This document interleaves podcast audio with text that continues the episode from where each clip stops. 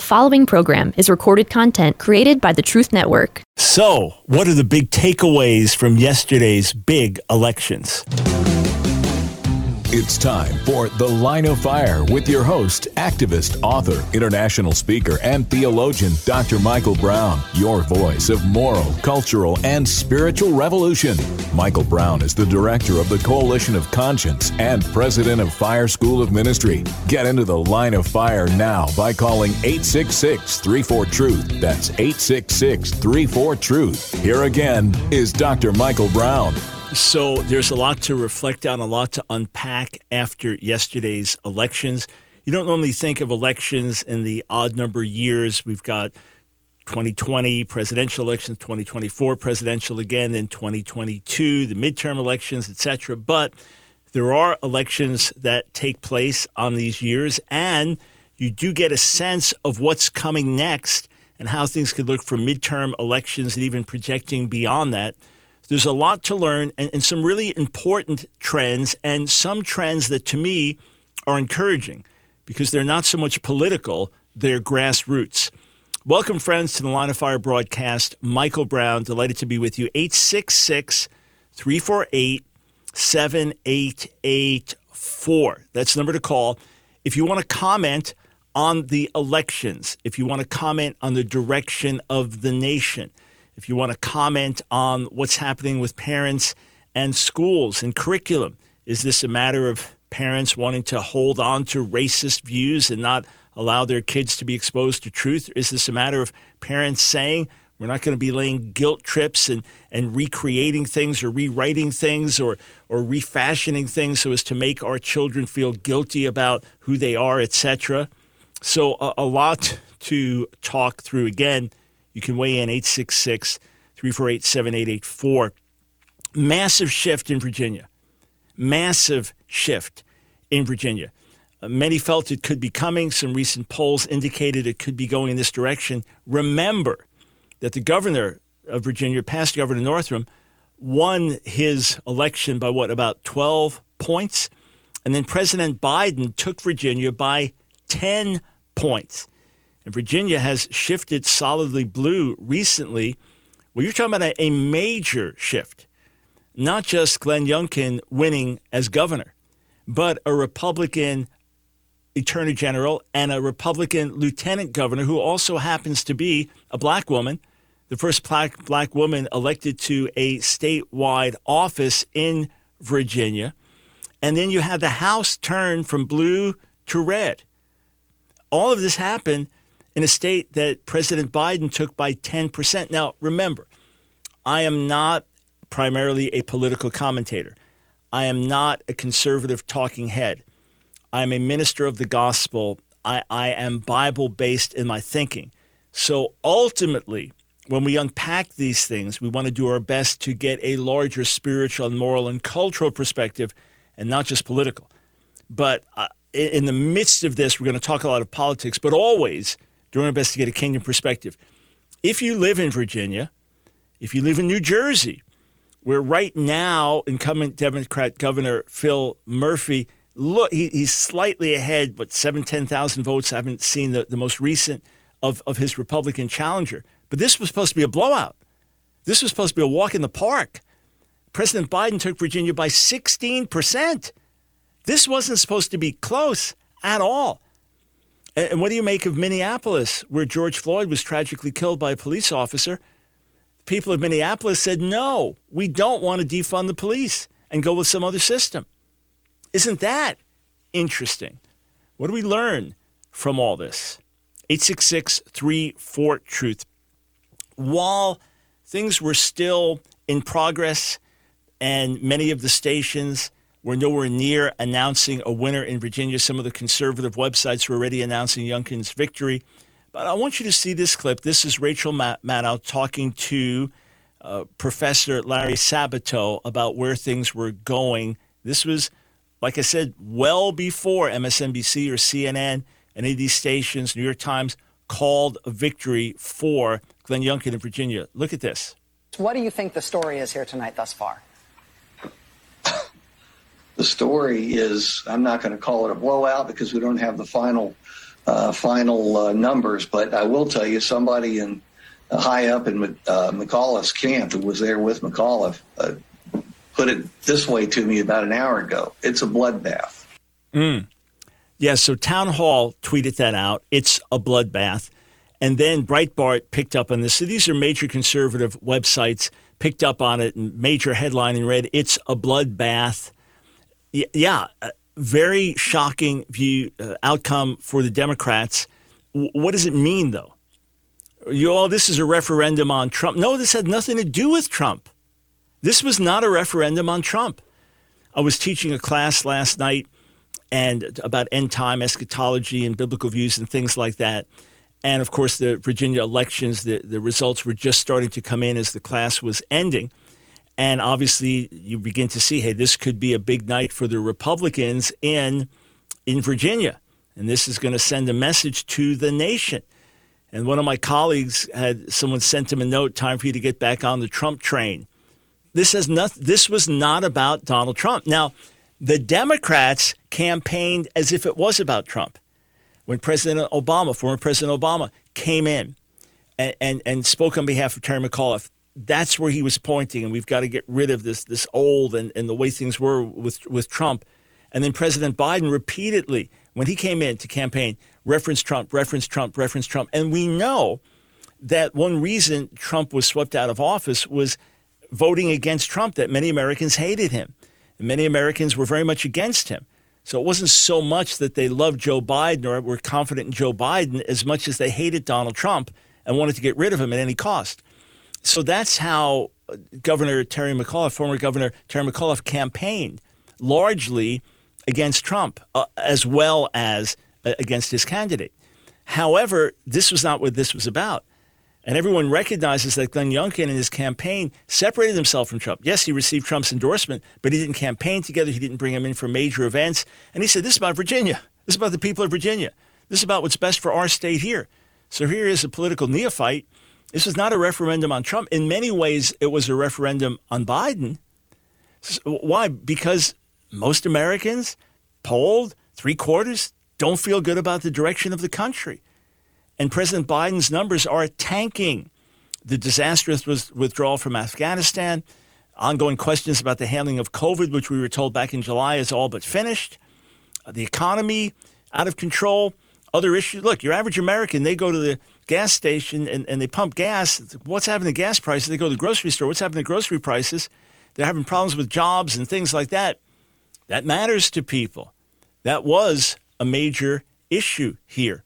So this was not a referendum on Trump. This was, in many ways, a referendum on Biden, but there are other issues, major issues, important issues of national concern we're going to get to in a moment. So, as things are starting to unfold, on CNN. Uh, Jake Tapper is speaking with their election expert who's going through the maps and analyzing where things are at. And just is very curious, Jake Tapper's reaction. Uh, now, later on, he explains, yeah, people aren't happy with the way the country's going and so on. And he was, you know, giving, I've seen clips, more balanced reporting, but his, his reaction here is fascinating. Check out this clip here. Just about everywhere Terry McAuliffe is underperforming Joe Biden. So you say, okay, that's not fair. That's a presidential year. Is he underperforming Ralph Northam? I began the night saying he can. Ralph Northam won by eight, nine points. The incumbent Democratic yeah, governor. The incumbent governor. So Terry McAuliffe can underperform him as long as he doesn't underperform him by a ton. This is your live vote right now. Where are there counties where McAuliffe is underperforming Northam by more than 10 oh my points? God. By more than 10 points, he is Everywhere. underperforming, inclu- including some of the su- suburbs up here. Oh my God, that was the Jake Tapper comment. I had said Northam run by, by 12 points. It was eight or nine points. But that, that I, I just found that very interesting. Just, in, in, other words, that reaction, it would seem to be there was sympathy for McAuliffe or desire for McAuliffe to, to wait and look at how badly he's doing. Either way, either way, it was shocking enough to Jake Tapper that his response was, oh my God. Now, I wrote an article, started writing before midnight, and then waited a little after midnight just to see if anything had shifted in, in New Jersey. And it was neck and neck at that point. It's, it still is, but it looks like a, a, victory for incumbent Murphy. But either way, it's, it's a wake up call. It's a shocker. When, when here, If, you, if you've got a, a football team and you are the best in your division, you're playing the worst in your division, say in college, and, and you're expected to win like 49 to nothing. And in, double overtime, you pull out a, a 16 13 victory or something like that. That's a wake up call. That's what's happened in, in New Jersey. But I said there are three main things, the, the most obvious takeaways from the Virginia elections. First was that this was not a referendum on Donald Trump. All right? This was not a referendum on Donald Trump. You can read the article, The Most Obvious Lessons from the Virginia Elections, on stream.org or our website, askdrbrown.org, or wherever you read my articles. The first thing was not a referendum on Trump. Second, it was a referendum on Biden. And third, the culture wars are real, and parents are saying enough is enough. Now, please understand this. Terry McAuliffe had a lead of as much as 10% barely a few months back. All right. Polling it doesn't go so far back in, in, in this campaign here, but wasn't that long ago 10% and then solid 5 6% lead solid and then begins to go down rapidly and then Youngkin comes up rapidly. Of course the two are going to happen at the same time. And then a Fox News poll a few days ago had Youngkin winning by 8% well that was way too high. Others had it still a toss up but Youngkin comes out 2 3% ahead at the end. That's a substantial victory so what happened? Well, there are two main issues. The the Loudoun County schools, and, and as far as I understand, a fairly liberal county, the school system there, and the aggressive pushing of the transgender agenda so that if a boy identifies as a girl, he can use the girl's bathroom. But that opens the door to a sexual predator, to a, to a boy going in dressed in a skirt, who then rapes a girl in the girl's bathroom. And when the father brings that up at a school board meeting, the school board denies any knowledge of anything happening like that, even though just a few weeks earlier, a, uh, a private communication had gone out explaining what had happened, allegations. Now the, the, the boy's actually convicted. He's, he's found guilty of this crime. And, and not only that, but he was just sent over to another school without being reported where he raped someone else. So you have this happening and the parental outrage over it. And then the government says, oh, we need to look at the parents. Maybe they're domestic terrorists. Yeah. And then the radical agenda being taught in some of the schools. So that you have a six year old girl coming home and saying to her, Mom, uh, Mommy, am I evil because I'm white? The parents said, Enough is enough. And they push back. They push back. This is something happening across the country. We've told you for years, friends, that those who have very different values and ideas will overplay their hand. It's happening in front of their eyes, in front of our eyes, friends.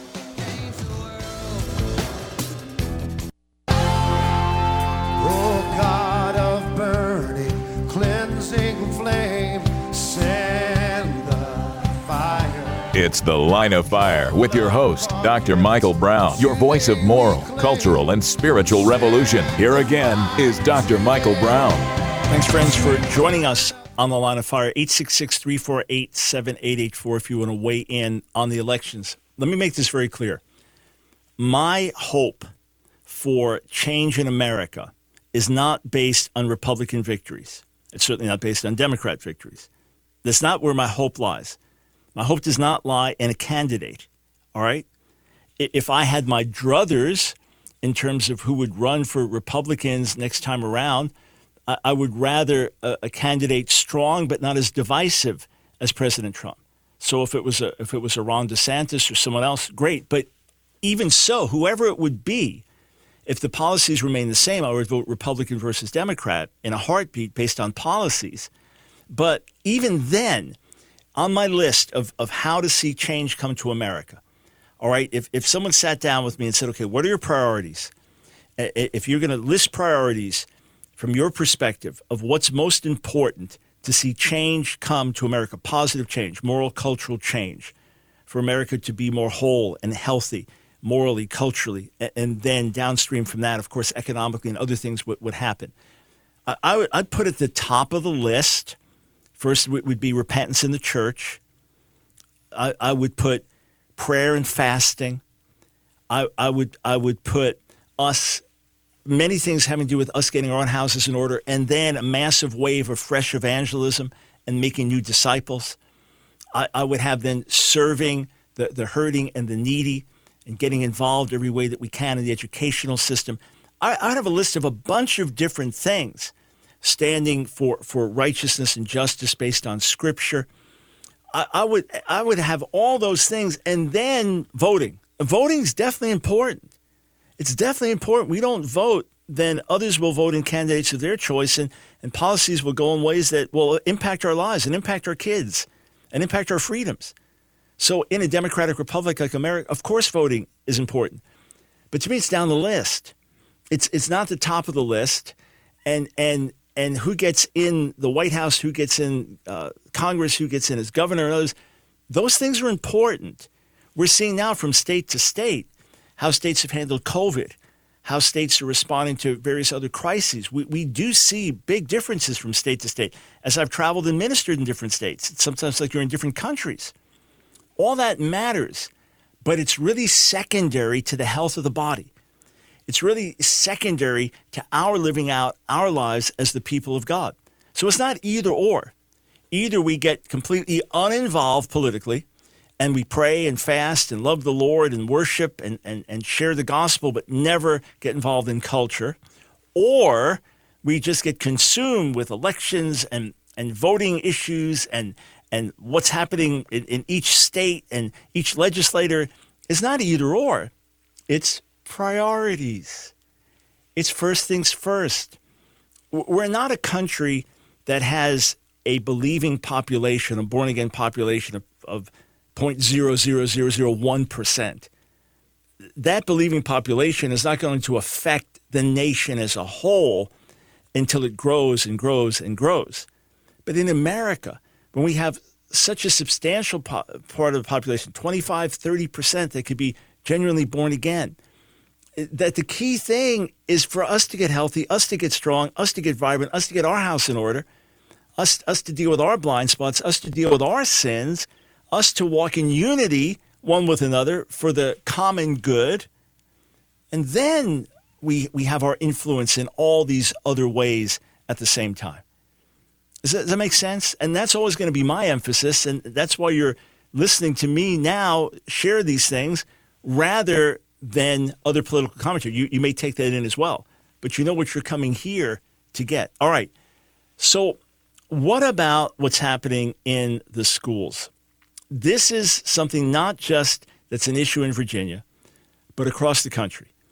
And there are states that are banning critical race theory being taught in schools.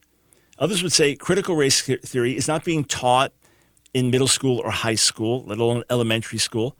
This is this is advanced philosophical, legal, ideological thought that's being taught in college and even mainly in grad school. Understood. Understood. But it is curricula informed by critical race theory, curriculum through the lens of critical race theory. Now, for some, CRT is a good word, even for some Christians. For others, it's a bad word. The question is, what's the actual issue about? Why were parents so upset?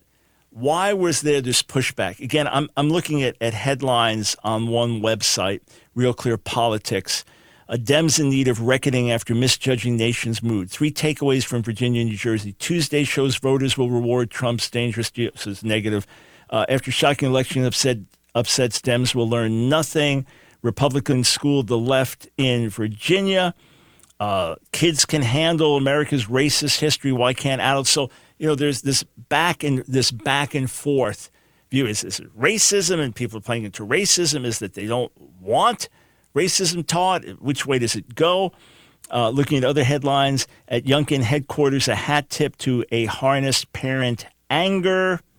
Okay, so listen to what Joy Reid has to say. I, I, I wrote an editorial differing with Fox News' Juan Williams about this same issue.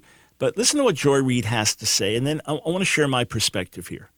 There are some some variables that are moving in the right direction at this point. And the exit poll showed that, that which was interesting that the coronavirus or that the virus it was a very has low was not salience. importance to many yes, of the voters which there. Was it was education, right. which is code for white parents don't like the idea of teaching right. about race. And I mean, unfortunately, race is just the most palpable tool in the toolkit used to be of the Democratic Party back Right. in the day when they were Dixiecrats, and now of the Republican Party. It just is powerful. I don't just.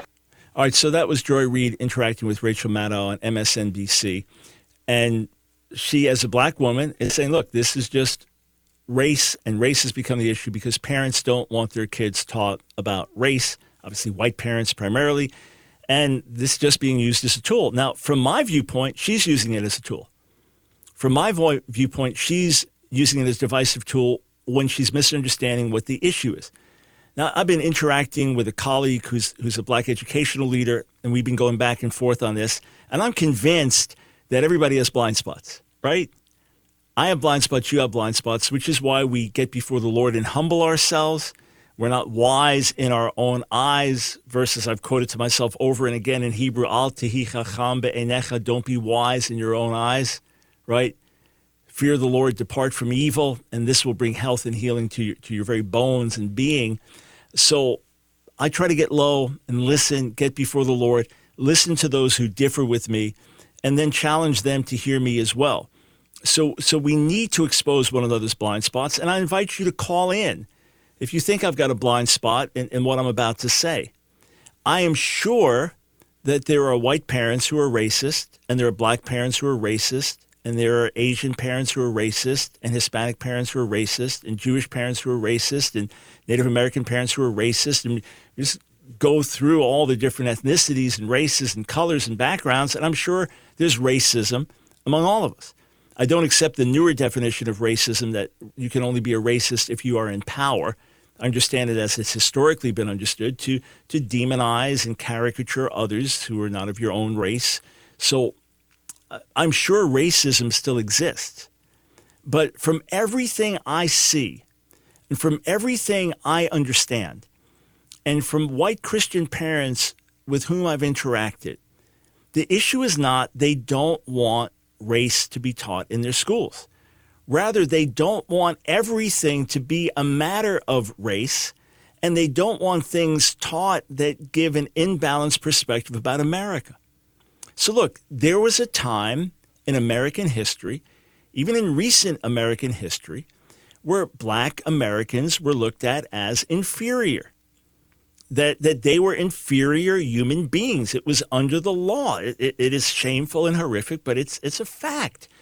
So it was it was not just liberating slaves. Okay, that's a massive step in the right direction, and, and it's not just taking steps to equal the playing field. So you try to have equal opportunity for everyone in various aspects of Civil Rights Act and 64 and things like that. That's all positive. But there were views of blacks inherently being inferior, Africans inherently being inferior. Some looked at it as a spiritual thing that they were cursed, others as a biological thing, but that, that is a fact. And there were Christians in our history and leaders and political leaders and common man in America. Many of them felt that way. That's the reality. It's a sinful, terrible aspect of our past and, and something that, by and large, overwhelmingly, we have left behind a good time ago. You don't fix that, though, by now making whites inherently evil. That if you are white, then by nature you are evil, or by nature you are a dominator, or by nature you will always try to take over and, and be a supremacist. And, and simply by your white skin, that there is some collective guilt on you, either for segregation or for slavery or for other things like that. That's what parents don't want taught in schools look, there was history taught. I, I remember the little that I learned ab- about Native Americans, American Indians when I was in elementary school. And so just getting your first history lessons, they did bad things and, and we fought against them. I am quite sure I did not get a balanced view of that. All right. On the other hand, there's a way to teach history where America is like the worst country on the planet, the worst nation ever and and parents are reacting against the swinging of the pendulum the other way whereas the right thing to do is teach truth the amazing things of our history the beautiful things of our history the wonderful accomplishments of america and the terrible things in our history and the bad accomplishments of america. Let it be taught but let not everything be an issue about race and let not everything be now you got the new guilty party. Used to be the blacks now it's the whites. Next day somebody else. That is what I believe parents are reacting against.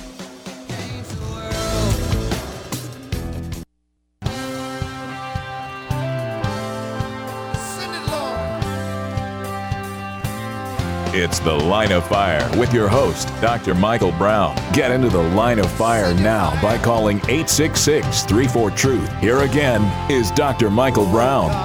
Thanks, friends, for joining us today on The Line of Fire as we reflect on yesterday's major election results. 866 34 Truth. I have an honest and simple question for those who say, ah, the results in Virginia just shows us how the race card's being used, and you get parents, white parents, all upset about race issues, and that's why they voted for Glenn Youngkin, which to me is a racist position. To me, to make that statement so broadly is a racist statement. But for those who truly believe that, and, and maybe you know some white folks who are racist, just as, as I know black folks who are racist, and white folks who are racist, and wherever I, you know, if you know enough people, you're going to know somebody's got biases in the wrong direction. Although I've not worked with a believer, I, I can think of in decades and decades and decades that ever behind closed doors or in any other setting expressed anything that would be considered racist. Certainly never worked closely with anyone who's, who's had that attitude. But in any case, how do you explain the election of Lieutenant Governor Winsome Sears? This is a woman, but a black woman how, how did she win and a Republican? The first black woman to hold a statewide office in Virginia. So if Glenn Youngkin was carried in by a wave of white racism, then why was it that these same people voted in a black woman as lieutenant governor? Friends, if you focus on race in schools from the wrong perspective, then you're missing what happened here. It, a lot of this has to do with overreach. A lot of this has to do with schools going so far and, and leaving parents out. And when parents overwhelmingly tell the school board we're not happy with this, like, hey, this is why we're doing it. This is why we're doing it. Look, w- what massively influenced the shift uh, against Terry McAuliffe and for Glenn Youngkin? It was a clip from a debate where Terry McAuliffe said that parents have no business telling schools what, what children should be learning. That, that they got no place doing that. Now, McAuliffe claims he was taken out of context. When you listen to the whole thing, overall, he's saying what he's saying. All right. And when he was governor, he did institute things that would teach certain classes through the lens of CRT. And to me, in the worst possible lens, you could say there's a healthy lens of trying to analyze things uh, uh, in terms of sociologically and, and how things work out demographically in society through the lens of race and looking through history and, and perceiving things like that. There can be a healthy exercise in doing it and an unhealthy exercise. I'm, I'm emphasizing the unhealthy aspects of that, and that's what many Americans are reacting against. And, and I, look, I, I'm seeing black civil rights leaders who have issues with CRT as the way it's working its way, its influence is being felt in schools. So this is a much wider issue. But a lot of it had to do with control. I mean, parents, look, a lot of parents found out what their kids were learning because of COVID. Like, what? My kids are learning this? You're teaching this? And before this class, they've got to give preferred gender pronouns? And that, what? So there's a lot of stuff going on, and parents are unhappy with that. And that's what part of this pushback is all about. And to the extent that others don't see it, here, here, look, look. When, when, when I had my biggest issues with President Trump during the Republican primaries in 2016, when I vocally, strongly opposed him, and I always said if it came to Trump versus Hillary, that I would reevaluate my position and end up voting for him, as you know and voted for him twice 2016, 2020. But in, in my days of having my biggest issues with Trump, and I had my long list of them, and, and many of them remain issues that, that I've had to this day, I never thought that he was an anti Semite, and I never thought that he was a racist. For sure, he knew how to push buttons to mobilize certain people and to get a certain following. You can only believe him, and he was the man. But as I analyzed things, it wasn't about race. It wasn't about race. As one black civil rights leader who was a Trump supporter said, he basically offends who he will. It's, it's, it's about loyalty to him. So the, the, the fact of the matter is that my view was that to, to make support of Trump a matter of white supremacy was to miss the point. It was to miss the point. Did he have white supremacists who followed him? Yes. Did President Biden, uh, excuse me, President Obama have black supremacists who followed him? Yes. So the, the fact that you have radicals and extremists that are following you doesn't prove anything unless you are catering to them or in, in, unless you are uh, going for policies that support them or feeding into their rhetoric. I know this is a big subject. I don't want to get lost here. All right. And you can you can differ with me. This the le- the least concern I have is if we have a difference about some of the the nuances here about who Donald Trump really was is, and was because that's not my issue. I'm not preaching him. I'm not, I'm not living for him. I'm preaching Jesus and living for Jesus. All right. That being said, to the extent that Democrats and those on the left see the issues, what's taking place in the schools, and see it as it's mainly race based, and white parents don't want their kids to know the truth about the racial history of America, they are missing the point of what's happening. And they are missing the point of why parents are so upset. Because remember, these parents are also very upset over what's happening with radical transgender ideology and the endangering of their children because of the opening the doors to heterosexual predators and then the confusion that comes on their children and the unfair pressure that's being put and on and on. So if you know, I, I saw one major article on CNN that Democrats misjudged the mood of the nation. I'm thinking, what's there to misjudge? People are not happy with the way things are going. Okay, so they, they voted out Trump, they voted in Biden. Now they don't like what they're getting. They're not happy and thrilled about that. And just as things break down, and, and you know, you know, just again, the man on the street what matters to you, just practical life, how things are filtering down to me and how they're filtering down to my family. And and although the leftist mayoral candidate, Michelle Wu, won in Boston, making her the first Asian American woman to hold an office uh, like that in that state. So it's it's a very major uh, election. She was more progressive than the woman that she was running against, another person of color but the woman that she was running against. So uh, progressive did win here, and certain mayoral races progressives won. But overall, America does not want to go the way of the radical left any more than it wants to go the way of the radical right. And America historically, or f- for many years, has tended to, to lean center right, still have the conservative trend. I mean, we shall see where things go in the future. But that's one of the issues. And if, to me, it's like misjudging the mood. Things should have been very clear. And the parental outrage, very clear. Uh, interesting clip after CNN finally declared Glenn Youngkin the winner. Then Jake Tapper announces it and inter- uh, in- interacts with Dana Bash. Check this out. CNN is projecting that Republican Glenn Youngkin has been elected governor of Virginia, defeating Democrat Terry McAuliffe. Youngkin pulling off a critical victory for his party in the highest stakes election of the night. This is the first time Republicans have won an election for Virginia's top office in 12 years. Again, CNN projecting Glenn Youngkin has been elected governor of Virginia. And Dana Bash, this is the announcement that Joe Biden will not be happy to hear. Uh, and it also shows how incredibly divided this country is. Incredibly divided, Joe Biden isn't happy to hear because he and other very high profile Democrats went to try to help Terry McAuliffe. He, they, Terry McAuliffe tried to nationalize this race by bringing in help from national Democrats, while Glenn Youngkin made it incredibly Virginia focused. He said, This is about me, this is about the people in Virginia. That gave him the added benefit of being able to say, No, Mr. Former President Donald Trump, you can't come here. I don't want you to come here. So that strategy uh, worked for him. But I think that what you saw in Glenn Youngkin is going to be, for sure, the playbook that Republicans are going to try to emulate going forward in 2022 and then also in 2024. The question is whether it is possible to emulate because he is a very unique person. Yeah. He's never been in public office before. And I saw him on the stump. He was really and is a very good candidate. Well, glad to hear her appreciating the candidacy, the, the run of Glenn Youngkin. And may God bless him and help him to do what's best for his state.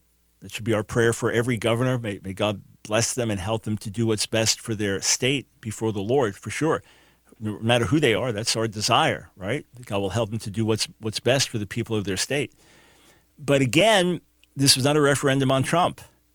And as, as much as the Democrats tried to make it that case, he's, he's out of the picture. Yeah, he's making statements and he is doing some rallies and things like that, but he's not front and center every day. So you can't keep bashing him. And the reality is, hey, when, hey, for me, when I leave the radio show today, I have to stop and get gas. Yeah. So I'll be looking at gas prices. And then virtually almost every day, several days a week, on the way home, I stop at the grocery store because we eat so much fresh fruits and vegetables and things like that. And pick up stuff for myself and for Nancy. So you see what prices are, you know, and, and this just the real world in which we live and the issue of, of control. Look, there's a lot of pushback about the, the vaccine mandates. I'm not an anti vaxxer, you know that, but a lot of pushback against that, a lot of concern.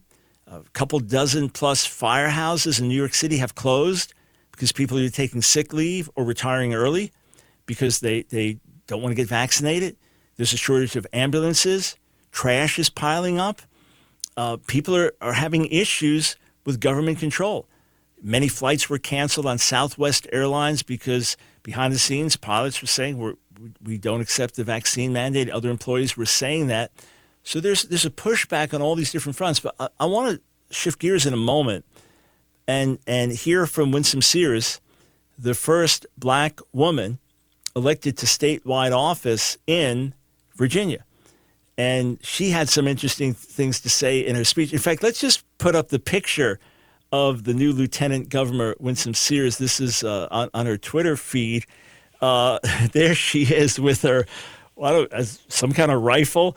Uh, Marines know how to use guns, and I won't ever support a red flag law. The Second Amendment says shall not be infringed. Uh, so she's a gun enthusiast and a former Marine. Yeah, so uh, unique in terms of her own background. And uh, she, she got in. She was voted in as well. Obviously, white supremacy was driving the vote in Virginia. You would not have the first black woman serving as lieutenant governor. We'll be right back.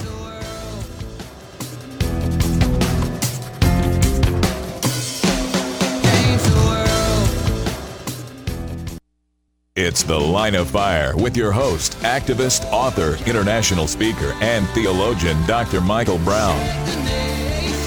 Your voice of moral, cultural, and spiritual revolution. Get into the line of fire now by calling 866 34 Truth. Here again is Dr. Michael Brown. Friends, I remain committed to hear from people, interact with people who differ with me. Uh, later tonight, scheduled to interact with a rabbi, have a Zoom call with him, an Orthodox Jewish rabbi. First time that we'll, we'll speak uh, at any length. We've interacted a little by, by email. I'm eager to interact with him. I'm committed to continue to interact with people who differ with me. That includes believers who have different perspectives. That includes people that are outside of our sphere of faith and have different perspectives. So I, I remain committed to that. And I remain committed to taking seriously challenges where people see or claim I have a blind spot, or I'm misunderstanding something, or I'm not treating a subject fairly. I'm not just going to write you off, even if initially, as a debater, my first response is you say this and I differ. Let me tell you why I differ. Uh, it, I, I'll also reflect, unless it's clear to me that, that what's being said is completely bogus and completely out of line I'll, I'll reflect. I'll step back. I'll think about it. All right. I, I want to encourage you to do the same, especially if we're believers, fellow believers in Jesus. We need each other. I, was talking to a gentleman that, that heads up our media team that does helps us with a lot of social media and analytics and things like that. And he's a dual citizen, American and, and, and, and Israeli. but has, lived most all of his life in Israel. And we were talking about people being woke, you know, in Israel. Now there's there there is pro-abortion, pro-LGBTQ activism in Israel is very strong, and then you have the very very religious who are on the exact opposite side. But he said, generally speaking, like a lot of the woke issues in America, they're not issues in Israel because they're dealing with Hamas and these other people that want to kill them. So let's realize, as fellow followers of Jesus, that what unites us is infinitely greater than what divides us. If we're true believers, if we're going to be together forever with the Lord, if He, our God, whose standards are infinitely higher than us, if He considers us part of the same family, then we've got to learn to get along. And that means having differences. That means even saying, I think you're wrong on this, I think you're wrong on this, but do we agree on these fundamentals? And can we work to, to bring people to the Lord and pray for God's purposes? Yes, we can. We must. We must. That was one of my big problems with President Trump. I loved so many of his policy decisions and was with him and the stands that he took and his courage, but his very character was so divisive, and that divisiveness was felt right within the body. And united we stand, divided we fall. That remains the truth. That being said, that ties in with this clip from the victory speech of the new Lieutenant Governor of Virginia, Winsome Sears. Hear what she had to say. And, and so I say to you, victory indeed. But I, I say to you, there are some who want to divide us, and we must not let that happen. They would like us to believe we are back in 1963 when my father came. We can live where we want. We can eat where we want. We own the water fountains. We have had a black president elected not once but twice, and here I am, living proof. Right. So, again, it doesn't mean that everything is equal. It doesn't mean that there is no legacy from the past that still affects things today. It doesn't mean that we don't have problems to address but let's address them together. Here, look, the day in which we live, everything has been made into an issue of race.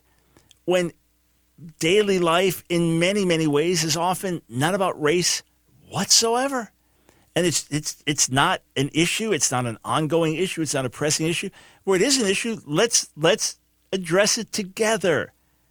But I'm calling you, my brothers and sisters, whatever your ethnic background, racial background is, if you are in the Lord, then you are my brother, you are my sister, and I need you and you need me. Rather than fighting against each other, let's learn from each other. And that's what I seek to do with my relations. Those who challenge me, we, oh, we'll go at it. Trust me, we'll go at it. But it's to sharpen each other, it's to grow together in the Lord.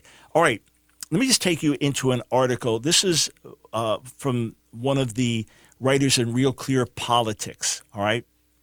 And he lists uh, this was written by uh, Carl M. Cannon for Real Clear Politics. Seven reasons Democrats lost Virginia, all right? So his, his first reason number one McAuliffe's previous tenure in office wasn't an advantage. So in, in, in Virginia, you can't run two consecutive terms as governor. So you can be governor, then step down, then run again. So I, I'm not fully aware of the successes or failures of McAuliffe's previous tenure, but according to this article, that was no big advantage. It's not like he was the most amazing governor they ever had. That's the, the first thing. Second, reason number two, Terry McAuliffe really said why he wanted to be governor again. Okay, um, what was his motivation? What was behind it? Again, not being there in Virginia, not being behind the scenes, watching a lot of campaign footage and things like that, I can't comment on that er, either. I wasn't focused on that, but these could well be factors. Reason number three, it's the parents, stupid. Ah, it's the parents, stupid. This is a national issue. This is not going away this is this is this is something real, and we have been saying for many years would be coming. The pushback. He writes on September 29th, the day when the Real Clear Politics polling average showed McAuliffe leading with 46.9% support to Youngkin's 43.4. The candidates squared off in a debate. That night, Youngkin made two points that resonated with many voters with school age children. The first was a broad pandemic era complaint. What we've seen over the course of the past 20 months is school systems refusing to engage with parents.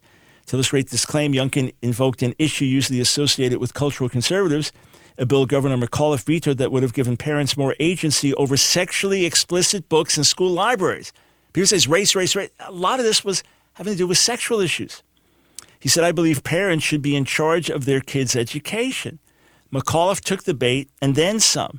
He began his rebuttal by scoffing at Youngkin for being clueless because he'd never held elective office. I'm not going to let parents come into schools and actually take books out and make their own decisions, McAuliffe added. That would have been sustainable, possibly even deaf, but for some reason he punctuated that thought with these 12 fateful words I don't think parents should be telling schools what they should teach. Boom. Boom. That was played over and over and over and over. And it was initially in the context of sexually explicit books. When, when Juan Williams was, was outraged that Toni Morrison's book about slavery in America, that there, there was a, a desire not to ban it, actually, the way it was presented, but for parents to be notified before it was read, it was because of the sexual content of the book. By all means, teach the truth about slavery. But because the sexual content in the book, notify parents first. Okay, point number four as the race tightened, McAuliffe doubled down on his approach to education. So rather than realizing he blew it, he tried to justify his position even more. Reason five, for his part, Youngkin threaded the needle nicely on Trump. This is what we've said. He, he did not allow this to be about Trump. All right? So when this race began last summer, Glenn Youngkin was unknown in Virginia politics. Those who did know his name remembered him as a high school basketball star in the Tidewater area whose father played hoops at Duke. Youngkin himself played collegiately, et cetera, et cetera. All right. Youngkin was able to self fund the Republican primary campaign in which he dispatched with not one, but two Trump disciples. But he managed to do so without alienating the former president. So he didn't push Trump away. I want nothing to do with you. You're a pariah. And he didn't say, man, I'm going to ride it on your coattails. Get me elected. So, again, an important strategy. Reason number six Virginia gubernatorial elections are traditionally tough for the party in the White House. So that could be true again. The shift was dramatic. That's what got has gotten people's attention. And number seven, something was afoot Tuesday night, not just in the Virginia governor's race and not just in Virginia. Ah, yes, something more was going on. He asked the question Is President Biden a disappointment to voters? A drag on down ticket Democrat, uh, perhaps, excuse me, a drag on down ticket Democrats? Perhaps, but that seems too tidy an explanation. It's true that after a healthy honeymoon with voters, Biden's job approval rating has plummeted amid continued spikes in violent crime, the debacle in Afghanistan cast at the border, the continuing coronavirus pandemic, inflation in food and energy prices, and economic uncertainty propelled by a novel problem. Employers can't find enough workers to fill the jobs they have. And though it's also true that Republicans are giddy this morning about finishing what they started come next year's midterms, one plausible conclusion from Tuesday's vote is that a majority of voters want Biden to be the president he promised to be. He was the moderate who defeated a slew of presidential contenders to his left, the one who vowed to work for all Americans, not just those who supported him. Yet he and House Speaker Pelosi somehow find themselves under the thumb of the left wing of their own party. And that's another point that I made in my article. If you haven't read it, it's up at stream.org or our own website, askdrbrown.org. The obvious lessons that we can learn from the elections is that America, by and large, is not willing to swing to the radical left. Even the idea of defunding the police.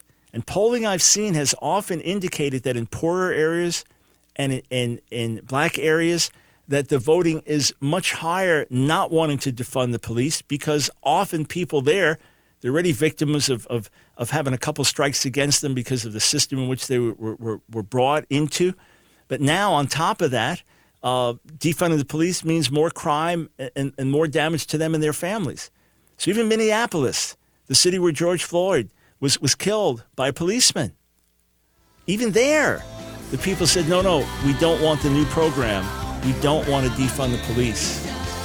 This, this is what's happening, but it's happening for good reason. Now let's us lead the way and show the world how it should be done.